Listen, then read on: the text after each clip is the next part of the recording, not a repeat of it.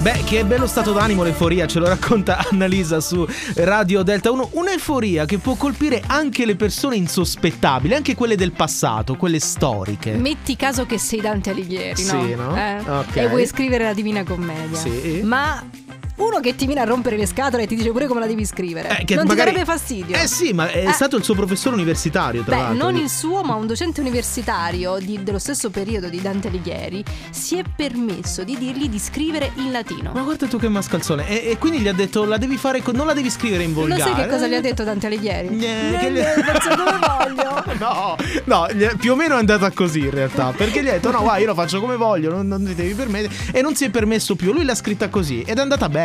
Esatto, esatto. Chiaramente ci riferiamo a delle ricerche un po' più accurate di come ve l'abbiamo raccontata noi, però pare che questo carteggio sia effettivamente esistito e chiaramente Dante non sarebbe eh, l'uomo, l'artista di cui parleremo oggi se non avesse deciso poi di scrivere in volgare. Ma hai Eh, no? capito? Voleva vincere lui. E invece Eh, no, sì. no, non è Vabbè, andata bene. Voglio dire, dopo tutto quel tempo che ci ha messo per scrivere la Divina Commedia, Anche Ah, troppo. mettici che uno ti rompe pure le scatole, no? Eh sì, Major Laser Lean On su Delta 1.